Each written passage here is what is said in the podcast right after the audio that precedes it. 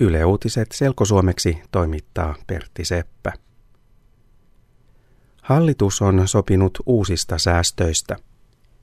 Hallitus vähentää valtion menoja ja nostaa veroja yhteensä melkein kolmella miljardilla eurolla. Valtion täytyy säästää rahaa, että Suomen talous pysyy kunnossa. Hallitus sopi, että arvonlisävero nousee yhden prosenttiyksikön. Esimerkiksi ruoan hinta nousee, kun arvonlisävero kasvaa. Lisäksi hallitus päätti uudesta solidaarisuusverosta rikkaille. Uusi vero tulee kaikille, jotka ansaitsevat yli 100 000 euroa vuodessa. Hallitus päätti myös, että sosiaaliturvaa ei vähennetä. Ranskassa Tuluusin ampuja on kuollut.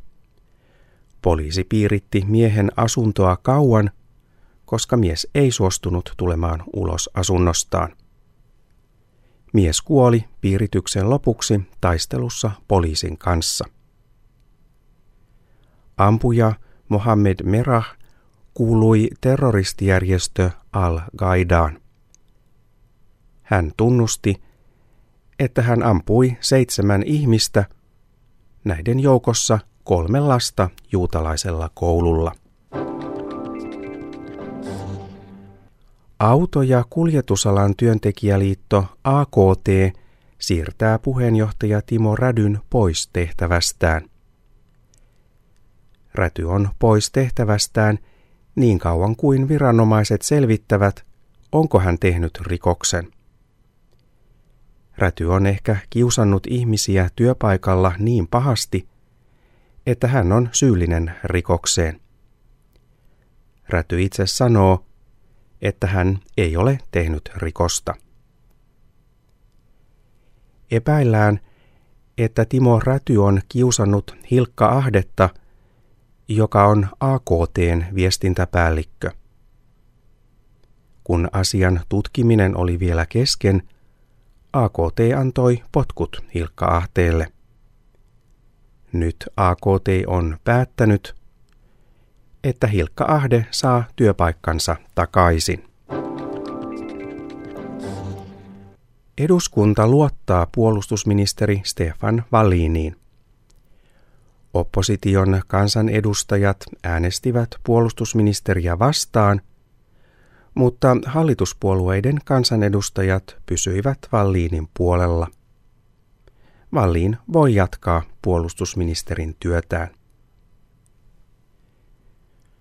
Puolustusministeri Stefan Wallin pyysi keskiviikkona anteeksi, että hän ei kertonut muille ministereille ohjeestaan Dragsvik-asiassa. Wallin antoi armeijan johdolle ohjeen Draksviikin varuskunnan säilyttämisestä, kun armeijan säästöistä päätettiin. Poliitikot ovat riidelleet Draksviik-asiasta viime päivinä ankarasti. Suomen kielen sanakirjaan tulee uusia sanoja puhekielestä. Sanakirjan uusia sanoja ovat esimerkiksi monet huudahdussanat – Pian sanakirjasta löytyvät sellaiset sanat kuin kääk, jees ja höh. Kielitoimiston uusi sanakirja ilmestyy keväällä. Se selittää esimerkiksi sanan kääk niin, että se tarkoittaa yllättymistä, säikähtämistä ja hätääntymistä. Sanakirjan mukaan kääk on luonteeltaan arkinen sana. Sanakirjan toimittaja Leena Joki sanoo, että sanoja ei voi käyttää miten ja missä vain, vaikka ne pääsevät sanakirjaan.